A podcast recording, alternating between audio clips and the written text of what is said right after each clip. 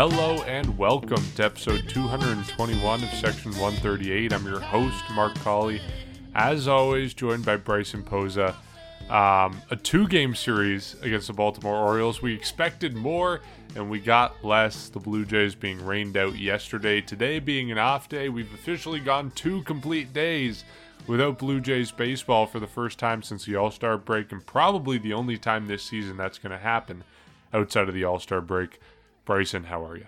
Yeah, I mean, besides that, I'm doing fine. Um, not a good two days, and honestly, personally, in my opinion, I was very, or I, I wouldn't say thrilled, but I wasn't totally upset that the Wednesday game got rained out just because of the way things were going. It just this series alone has been bad vibes all around, and uh, I think that maybe an extra two days off before they get, come back home is maybe not the worst thing for them. Uh, Jacob actually gave me a sent me a text this morning saying how all of a sudden the Jays are now struggling with it without him being on the podcast. So I figured I'd throw that in there for you there, Mark. Coincidence? I don't know. I don't know. We'll see what happens when he comes back. But yeah, I mean, on the one hand, it's a good thing the Jays get these off days. On the other hand, you wish you were watching baseball right now. And I mean, we are. I know, at least I was earlier. The Field of Dreams game happening tonight. I got tennis on now in the background. But um, yeah, you wish you were watching Blue Jays baseball. My first question to you is Do you consider this a full series? It's two games. The third one gets rained out. Do you think we like did the Blue Jays officially get swept by the Orioles, or do we have to wait until that doubleheader in September until we know the end result of this series? Because personally, I think this is a full series. The Blue Jays got swept. Yeah, I mean, I've seen the spark or the debate between back or back and forth about that. If it if it got moved and it's going to be part of a different series in September, I think I'm with you on it. So a two game series, as much as you know, it's not a big series. I do, I guess in a way they did get swept, but on the other hand, I guess they have a chance to redeem themselves now in September, which was or that series alone in Baltimore that got rescheduled is only about I think a couple weeks away. So that'll be interesting, but I do consider it a full series like you do, as much as it's kind of iffy or back and forth or kind of just an opinionated question. Yeah, I. It's a full series, but that doesn't mean it means as much as if the Blue Jays got swept in a three or four game series. Like to me, the Blue Jays one game, or I guess it's part of a bigger series. Let's say this game got rescheduled to an off day that the Jays previously had, and that was it. If they lost that game, I'd consider it them getting lost in a series, but obviously, or getting swept in a series, but obviously it doesn't mean anything because it's one game. So I think they got swept, but it just means less because it's only two games. But yeah, two less than ideal games against a team that is biting at the Blue Jays' heels in the wild card race. Things are tight right now. The Blue Jays are right in the mix with the Orioles, with the Mariners, a couple other teams, Rays, Twins, Guardians, vying to be in that conversation, whether they are or not right now. Um, less than ideal performance from Yusei Kikuchi on Monday, to put it mildly, and then the Blue Jays seemingly have a win in their hands on Tuesday, and it falls apart later in the game with Rougned Odor hitting a uh, home run later in the game in the eighth inning that puts Baltimore ahead after the Blue Jays had the lead before the rain delay. Lots of moving parts in that one, but a less than ideal series in Baltimore, um, especially against a team that is right below you in the wild card standings. Whether we consider Baltimore a legit contender or not, um, and to be honest, I don't think they really know whether they're a legit contender or not because, like, they made some moves that seem to indicate that they are not trying to contend this year, namely moving one of their star players, Trey Mancini, to the Houston Astros. And then at the same time, they're, what, 58 and 52 and two games behind the Blue Jays? Like, I don't think they know what they're doing right now. It's hard to get a read on where they are this season. But bottom line, it's a series you don't want to be swept in because you lose significant ground and ground that is very important to the Orioles. It's very important. And the fact, again, is that they traded away, and in a way, they sold at the deadline. So, despite the front office maybe not having that opinion or the same opinion as what the team has right now, they're going out there and they're winning games, and you have nothing but, I guess, just respect of how they're playing. You have to acknowledge at the same time of how maybe I don't even know. I don't know if you want to say for real, but in terms of the success they've had, you can't deny it whatsoever. And you were talking about the record of being 58 and 52. Not only that, but they have now tied the Tampa Bay Rays, as of now at least, because there is a game going on where they are playing uh, against the Boston Red Sox right now. But as of now, they are currently tied for that third spot in the wild card race. And also, basically, since uh, the All Star break, the Orioles have actually been the best team, or sorry, since July 3rd, uh, they've been the best team in the AL East. And as of now, it's 23 and 8. But of course, that could be 23 and 9 or whatever because of the game against the Red Sox right now. But they have by far no doubtably been the best team in the American League East since then. Of course, being better than the Blue Jays, obviously, who are still, um, I mean, in a way finding their way, but still an inconsistent team, and that's something that we've seen all year. And of course, playing a lot better as well, like the New York Yankees, or such as the New York Yankees, who have also been struggling throughout the month of July, and of course, even going into the month of August. So they're hot. Uh, they came into this series, and you have to give them credit as much as the Blue Jays have also are also a team in this series where they didn't make things better for themselves whatsoever. They light up Yusei Kikuchi uh, over five innings, and really Kikuchi only went to five innings just because, again, of the bullpen situation. You don't want to burn your entire bullpen at the time of the beginning of a three-game series. You're pushing him to five innings. He was struggling to get to that. The fact is, he was giving up long ball after long ball, and it just felt like a lot of these pitches were being, or just being batting practice. And Joe Siddall gave a great breakdown about how he found out in the second app out of the game that Yusei Kikuchi was going to be off just because it, eh, basically he had trouble locating his fastball. And then when you do that you start throwing your your breaking ball and then you're just throwing it over the plate. And because your location's off and that you're just pretty much throwing batting practice without any command without any confidence. And that's basically what happened uh, with Yusei Kikuchi. I think right now and this is a conversation that we had even before the All-Star break was how much longer can you have him in the starting rotation? Is this a question that's coming up again? I don't know for sure. What you do know is that Ross Stripling is on his way back, and it seems like he's going to be back fairly soon. As or as of tomorrow on Friday is when he throws a rehab game uh, down in AAA Buffalo. So you assume that if all goes well, he's going to be back in the starting rotation next week. We know that Mitch White is a guy who they got at the rotation, or sorry, at the deadline for the rotation right now. We know that it is most likely he also will get a start at some point this weekend for the Jays.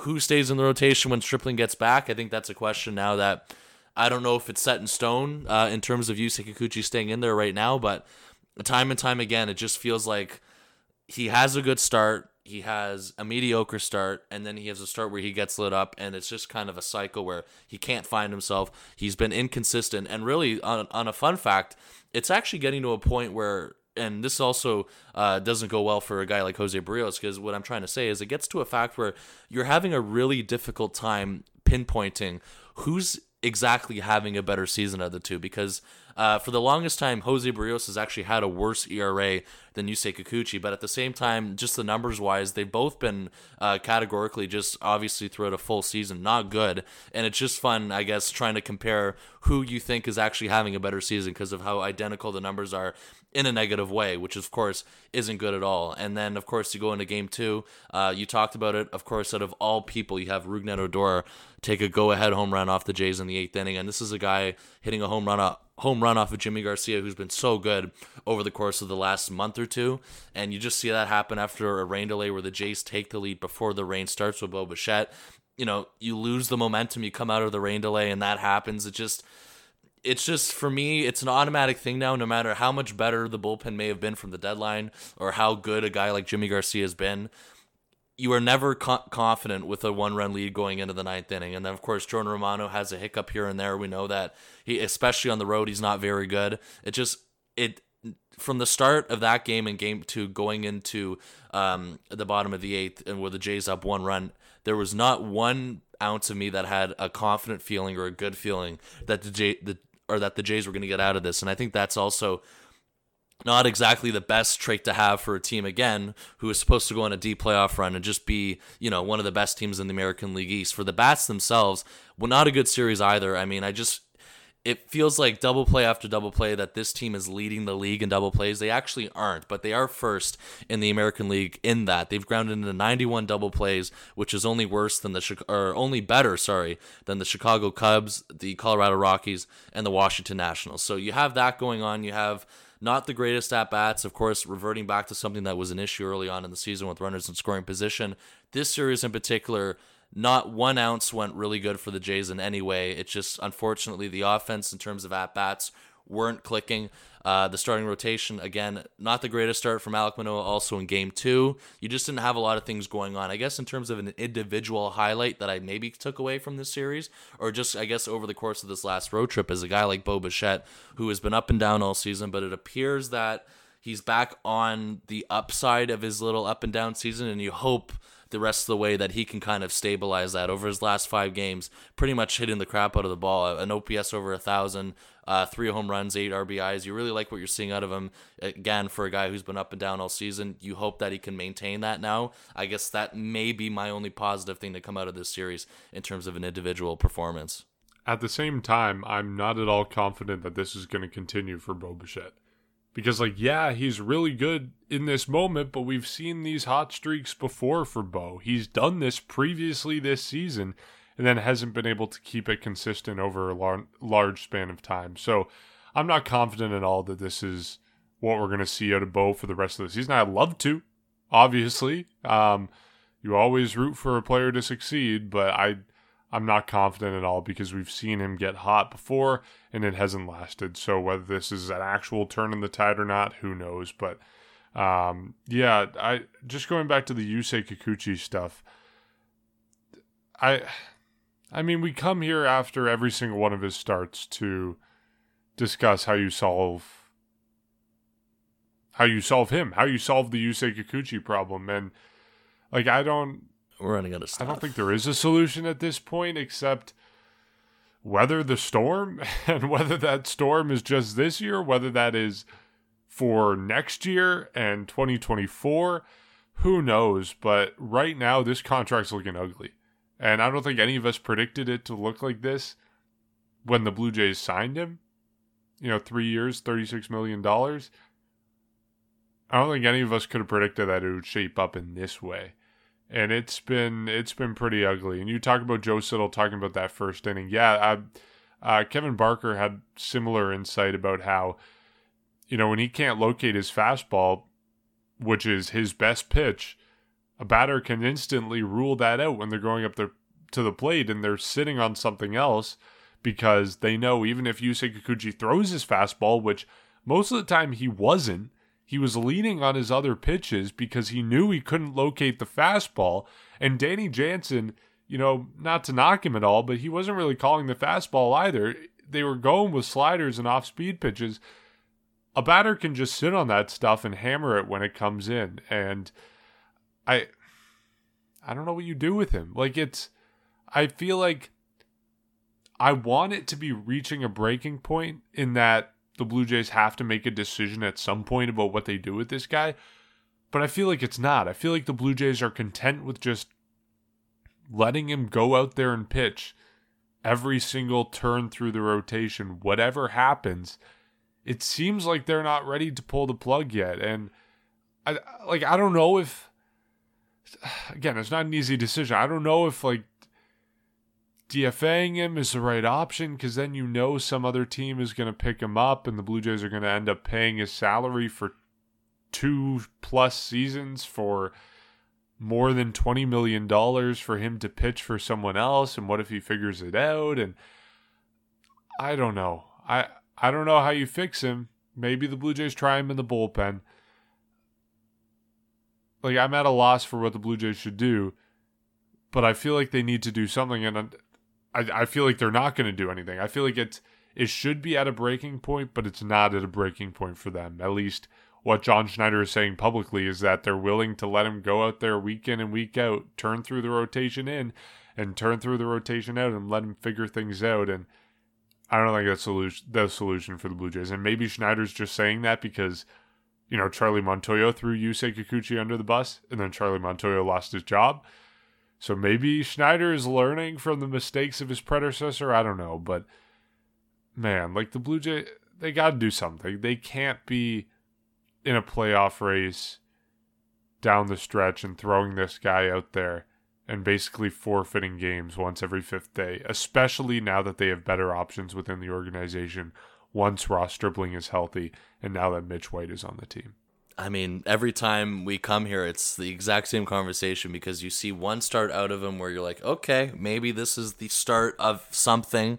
And then it just slowly goes downhill. And for example, when he came back on July 28th against the Detroit Tigers, that's exactly what happened. He had a really good start twice through the order. We know that that appears to be the only thing that is really, or in terms of what the Jays want out of him uh, through the rest of the way, it's just twice through the order, get out of the game, and that's exactly what happened on July 28th. Five innings, one earned run. You go through August 3rd at Tampa Bay, same kind of thing happened. As much as he got through the order twice in four innings, he wasn't overly bad. Um, you're happy with that. And then you go into August 8th, which was the start a couple days ago, and we know what happened in terms of that. And it's just been a kind of a recurring cycle through the years where you see one start out of him, you get optimistic, and then it spirals downward, and then it goes upward, and then that is basically been his season in a nutshell. And then, of course, on his way back from his neck strain that he was dealing with throughout the month of July, uh, I think the early word from that near when he got closer to returning against the Tigers was that he was working on his grip for a slider, or he was just fixing his grip, and he felt like his slider or his pitches in particular were at the greatest point of this of his season so far, and that he was confident coming back. And um, we all know that how that happened. It just feels like at this point, unless things don't improve, and hopefully they do, and it could be crazy for me to say it, but if things don't improve is it really that crazy to assume or to maybe say that again if it could, continues to get worse or it stays at a level like this this could be one of the worst signings in franchise history for that? In terms of the amount of money they gave to him and just i guess the amount of time and effort they're putting into him without any results that are sticking. I mean again you see it once and then it just completely disappears. I don't know how much more they can try and fix try and change at a certain point, no matter what uh, they've changed from him compared to previous years. What you see is what you get at this point, and it's just unfortunately, I think, well, pretty much majority of the fan base is now past the part of giving him opportunity after opportunity. But you said it, Mark. The team itself isn't just yet. I mean, maybe that's because of the contract they gave him. They want to put as much as they can. And they want to try and get every ounce out of it in terms of fixing him it feels like they've gotten to that point, but maybe not in their perspective. And that's why now you look at it and you wonder what exactly is the future. I've seen pros and cons. I've seen, you know, people supporting the idea of a bullpen change, people that aren't uh, for certain reasons. You know, of course, that's always a possibility. I don't think the Jays have pretty much confirmed that or pretty much have said he's not coming out of the bullpen, but of course, they could just be saying that. Um, you know, you you were talked about it in terms of DFAing or just moving on from him or just taking him out of the rotation for the time being. You said you had Mitch White. We're gonna get an we're obviously gonna get an answer on that next week, but in terms of what John Schneider said, again, it, it just feels like that's what at this point the team is gonna do, regardless if you agree with it or not, and that's run him out there. Hopefully things change because at this point again, you can't be running him out there every five days if he's going to do this for a team that's trying to get in the playoffs. We know this, that's I think the most frustrating part is the amount of confidence and just the amount of effort they will do and throw them out there every five days, and you just aren't getting the results. So perhaps another good start or perhaps a decent outing for Mitch White this weekend could possibly help his case. I don't know, but again, Ross Stripling will be back at a certain point next week, and that's been one of their best starters this season. So a decision is going to come again. Will it be the decision that Jays fans are hoping for or want for majority of the time? I'm not fully convinced it is either. And unless we actually see it at this point, I think you have to kind of just have the assumption or have the expectation that he's going to be going out there um, every five days for the rest of the way. But I don't know again. Yeah, impossible to predict. And you saying this might be the worst contract in franchise history sent me down the rabbit hole a little bit. uh, I think Vernon Wells might take the cake. Uh, yeah, that's up Blue there. Jays signed him seven years, 126 million dollars which might not sound like a lot now, but at the time it was the sixth largest contract in baseball history. Um, he was earning around 20 million a year, and the majority of that was backloaded. It was 98.5 million in the last five years of the contract, um, and it did not work out for the Blue Jays. Wells dealt with wrist injuries, missed playing time, was never who he was in 2006, which is what the Blue Jays were paying for.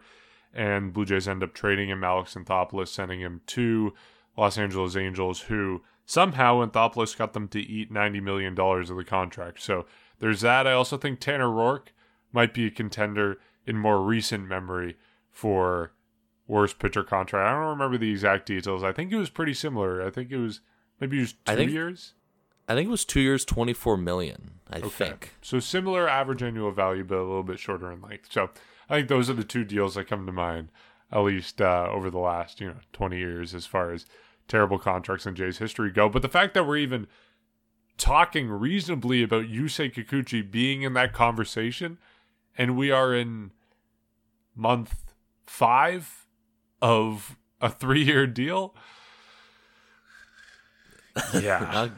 Um, We're running out of things. Yikes. Uh, It just feels like we're running out of things to say at this point. Like, yeah, I mean we are. I, I got nothing else to say. We none of us really have an answer on it. It's just, it's the same kind of thing, and it's really frustrating. That's all. if we're talking about potentially bad starting pitcher deals, Jose Berrios, you talked Oh about it. His numbers aren't that far off what Yusei Kikuchi has done this season, and Jose Berrios is around for a lot longer. He's around for seven years.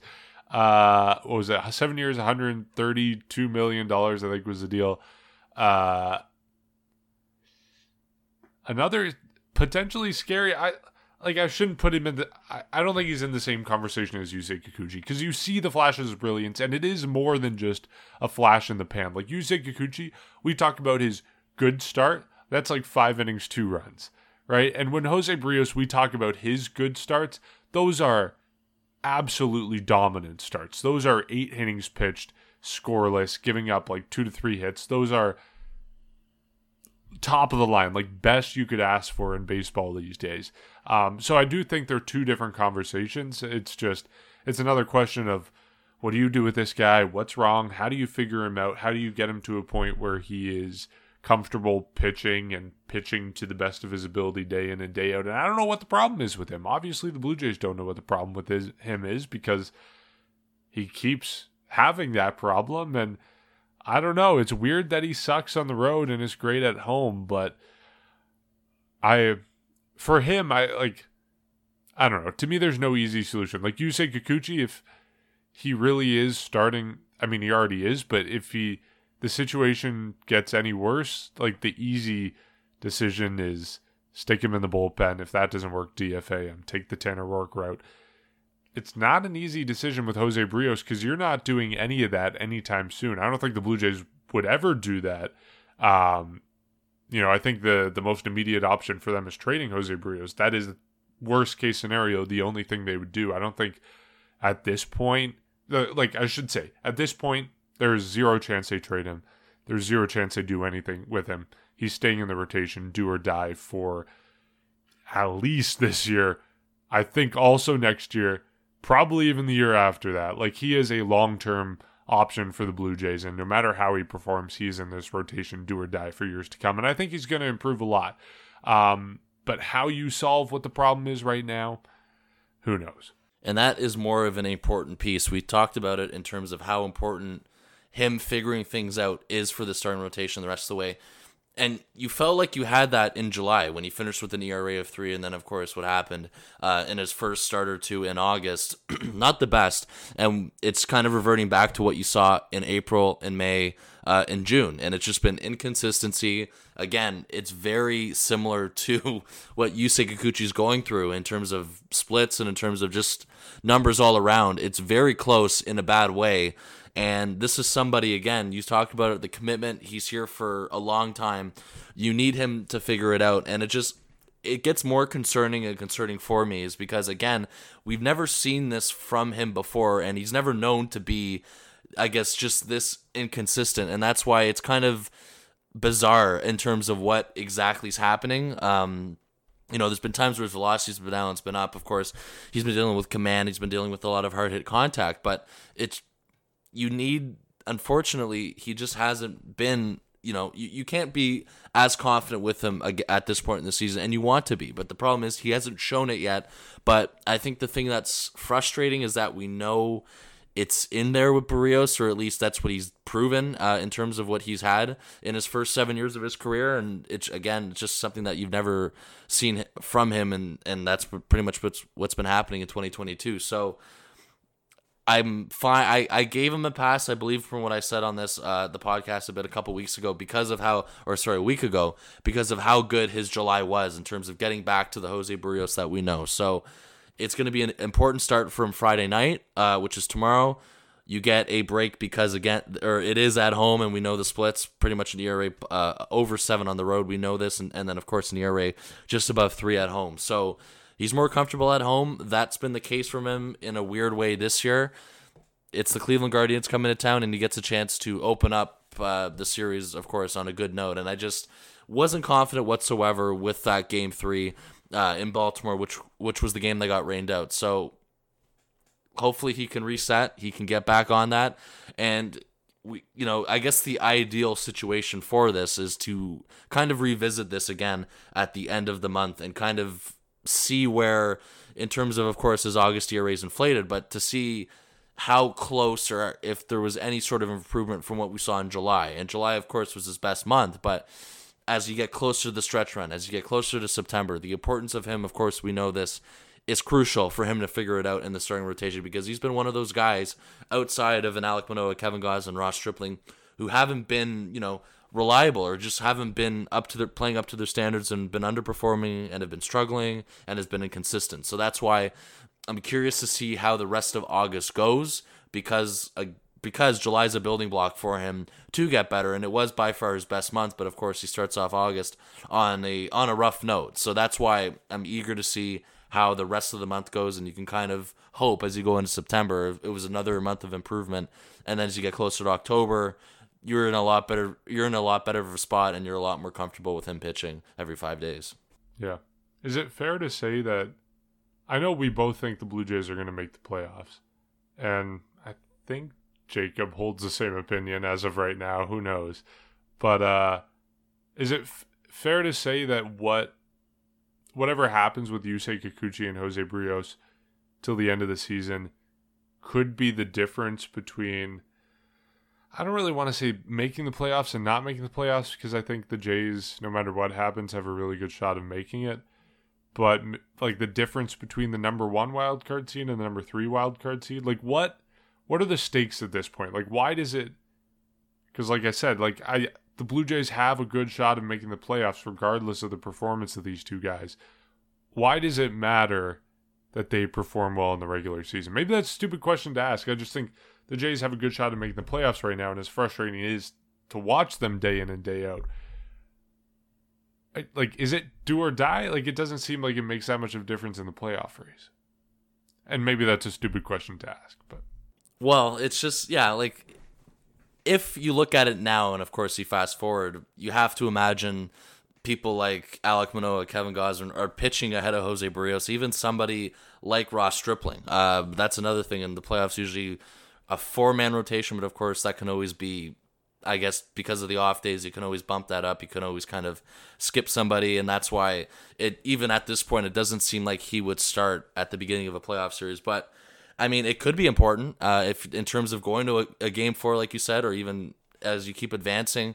You know, the rotation. We know what's been the strength, strengths. We know what's been the weaknesses, and of course, even dating back to the regular season, the amount of games that they possibly could have won uh, in a start where Berrios has struggled. And you can make the same argument for a guy like Bo Bichette, um, who's been inconsistent this year. And of course, just the lineup at the beginning of the year with their runners in scoring position issues. How much better, as much as they are fine, how much better could they have been? if certain guys were living or playing up to their potential as a whole and of course individually and i think for jose berrios it just we had we didn't you know I, we all had high expectations of course other than the team, but for individually, I think we had a very we had high expectations for Jose Berrios. I believe that was Jacob's ace heading into the beginning of the year. We all had really high strengths. We knew that in terms of talent, Kevin Gausman was probably had the edge. Alek Manoah had a really good chance to take a next step. And so far this year, that's exactly what's happened. You know, of course, the biggest surprise out of the rotation was Ross Stripling being as good as he has been. And of course, the biggest one is Jose Berrios though in terms of the str- the struggles that he's had. It's just the commitments there from him from the front office. It's important because you know, if again, if you're heading into a playoff series and you're going deeper into a playoff series and certain guys maybe aren't available or just aren't exactly I guess as rested as somebody like Jose Berrios, the depth is there. The depth is could be stronger, and it's something that should be stronger, but unfortunately, you just haven't seen that this year. So that's I think the importance of it in a way, but the fact that he needs to pitch better in the regular season, of course, is crucial because we all know that you know you need to be on a good momentum swing as you get closer to those months and if you get closer to that game and unfortunately you just haven't seen that so i guess it's it is a tough question from what you were saying but it just makes your team a whole lot better on paper. You feel a lot more comfortable with it. And as a whole as a rotation you definitely feel a lot more confident with it as well in a certain series like that. Yeah to be honest i take back what i just said. I'm kind of horrified that i just said that. Like i I think what I just said made it sound like we're taking the Blue Jays making the playoffs for granted. I think it, the Blue Jays have good odds of doing it, but you look at the playoff race right now, and just based on how close it is, like you cannot take anything for granted at this moment. Blue Jays only two games up, um, you know, basically three games away from losing a playoff spot, and I don't think that like I think the Blue Jays are better positioned than that because I do believe they are a better team than the Baltimore Orioles and maybe not the Tampa Bay Rays. I think they're more competitive than the Orioles, but the Jays are a better team than the Orioles, and they're two games up on the Orioles. So in my mind, it's a bigger lead, but yeah, you can't take anything for granted. I think the given how close it is right now, the performance of Yusei Kikuchi and Jose Berrios in the final month and a half of the season, two months, could determine whether the Blue Jays make the playoffs or not. I think that's the impact and the power that they hold over this team. So um, it will be a test to see what happens. And it looks like we have a special guest joining us. Oh, maybe not. we just saw Jacob pop in the Zoom, but he popped off. We know he's on vacation right now. he's on vacation right now, we were told he did not have Wi Fi at all. Uh, but apparently, he had enough to at least click the Zoom link but we didn't see his face or hear anything from him. Um, okay. Uh, Jackie Bradley Jr. is now a Toronto Blue Jay. Uh, not great numbers this season by any means, but he's kind of filling the role that Bradley Zimmer is filling right now. And Zimmer is still on the roster, but I think give it 10 days when George Springer is back, if George Springer is back that fast, and Bradley Zimmer is no longer on the major league team. I assume he doesn't have options left, so I assume his time with the Blue Jays is going to be over um, within the next 10 days whenever George Springer gets back. Uh, I mean, JBJ is a better option than Bradley Zimmer. It's not Bradley Zimmer's fault that he's been put into these situations where, you know, he's had at bats and has done nothing because he wasn't brought on this team to hit, but JBJ is better than Bradley Zimmer, and the Blue Jays get better by signing him and getting rid of Bradley Zimmer eventually whenever George Springer comes back. It's as simple as that. Yeah, sorry, just in the Field of Dreams game, I have to mention it to you. There was a hologram from Harry Caray that really I saw kind of that. just it was weird. It just creeped me out a bit. So, anyways, uh, going back to what you were saying, as I see that, um, yeah, I mean, it's not surprising because, or I guess I should say, it felt like this was something that had a decent chance of happening because this is something where it's just special with the front office in terms of if this team is interested in somebody a year, two years ago, maybe three years ago, they always find a way to kind of revert and get something done. Of course, a prime example is Kevin Gausman, and another example here is Jackie Bradley Jr. This was a guy that the Jays tried trading Randall Grichuk for a couple years ago uh, when he was on the Milwaukee Brewers, and I guess obviously it didn't work out. That turned into Raimel Tapia, but this was a guy that the Jays were interested in a couple years ago, and it's it's just knowing a knowing connection between the two. So that's why not surprising at all for me when this did drop. And of course, when you look at it, I mean, yeah, it just feels like bringing him in, it, it gives you a higher higher ceiling uh, than what Bradley Zimmer's had. And the thing is, is obviously offensively both of them haven't been the greatest, but of course Bradley Zimmer this year has been on another level in terms of the strikeouts and in terms of the at bats. We've talked about how I guess at the beginning the beginning of his tenure he would get a decent amount of at bats, and then of course as the season's gone on. Um, it has kind of turned into only a pinch runner role or a defensive replacement role. It seems like that's a similar role that Jackie Bradley Jr. is going to be in. However, I'm sure, obviously, out of the two, they are more confident with giving a guy like JBJ more at or just at bats, and of course, way more at bats than somebody like Bradley Zimmer. This is now an audition for him to take Bradley Zimmer's job until George Springer is back because, of course, a lot of people were calling for Bradley Zimmer to be DFA'd right away, but I don't think people remember that George Springer was or is on the injured list, and that is why he took Otto Lopez's spot. So until George Springer's back, you will see two of them on the roster. I think it's almost a lock to guarantee that one George Springer does come back. One of these two is staying, one of these guys is going. It feels like JBJ has the advantage because of the fact that he was brought in to begin with. If this team was happy with Bradley Zimmer, J- Jackie Bradley Jr. likely wouldn't be here uh, at this point. So, in terms of the offense, obviously you have to give the advantage to JBJ as much as both of them have been struggling.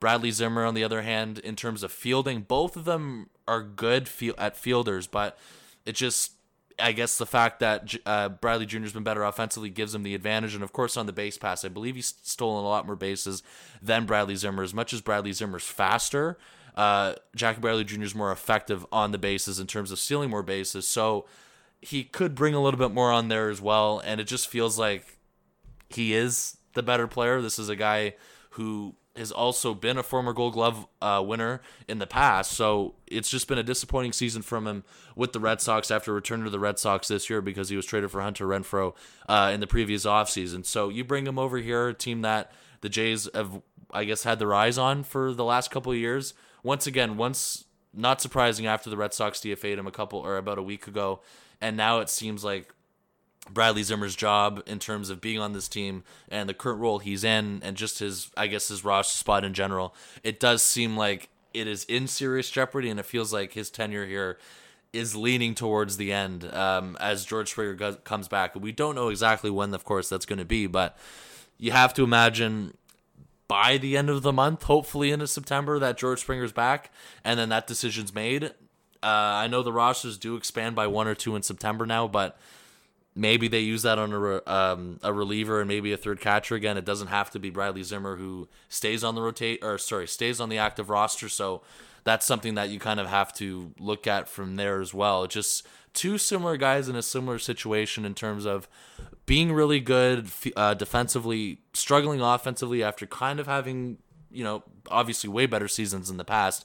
And I think Bradley Zimmer's kind of best season or one of his best seasons was in 2020, even though if you want to put an asterisk beside that or not, he was always or always has been a better hitter, even back uh, when he was with Cleveland uh, a couple years ago. And of course, Jackie Bradley Jr. has also been much better. So similar situations. Bradley Jr. has a lot to prove for the rest of the year in terms of staying in the major leagues. I think he has to prove that after this season he's put forward, or at least I guess just because of how bad he's been in certain spots, and of course, the offensively is what I'm referring to. So that's why it's a similar situation for both people. But now, in terms of getting an audition to take Bradley Zimmer's spot until George Springer's back, he has a really good chance to do that, and he may already have the advantage as we speak.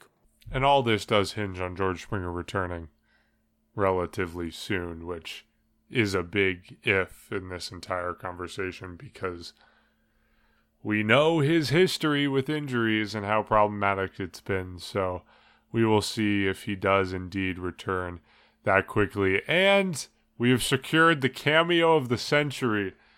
Jacob, all the way from vacation in an undisclosed location. Jacob, you want to tell us where you are right now?